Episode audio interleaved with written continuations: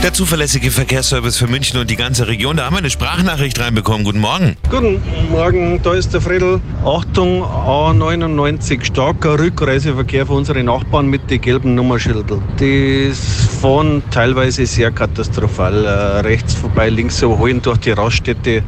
Ein bisschen Obacht geben, dass da nichts passiert. Danke, Friedel, für die Meldung. Es ist sehr, sehr viel los. Zunächst mal bitte Vorsicht auf der A92 Deckendorf München zwischen Landshut West und Moosburg Nord liegen Gegenstände und B11 Wolfratshausen Richtung Mittenwald zwischen Dorfen und Wolfratshausen. Da wird die Straße mehrfach gesperrt in Gefahr durch äh, Transport mit Überlänge. Schauen wir zu den Staus. A8 München-Salzburg zwischen Kreuz Süd und Bayern. 8 Kilometer stockend, dauert 20 Minuten länger. Gegenrichtung zwischen Rosenheim und Holzkirchen. 18 Kilometer stockend, dauert eine gute halbe Stunde länger. Auf der A93 Kiefersfelden-Rosenheim zwischen Oberaudorf und dem Dreieck Inntal 5 Kilometer Stau.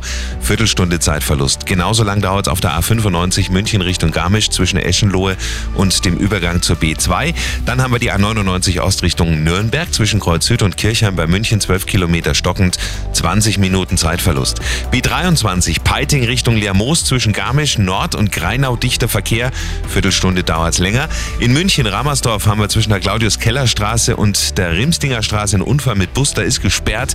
Hier regelt die Polizei den Verkehr und noch eine Meldung von der S-Bahn. Wir hatten heute früh einen Notarzteinsatz in Pasing, war komplett gesperrt. Inzwischen ist er wieder frei, aber es gibt immer noch Folgeverspätungen von bis zu 20 Minuten. Viel Geduld, kommen Sie gut an. Der Verkehr mit Waldtier. Fliesen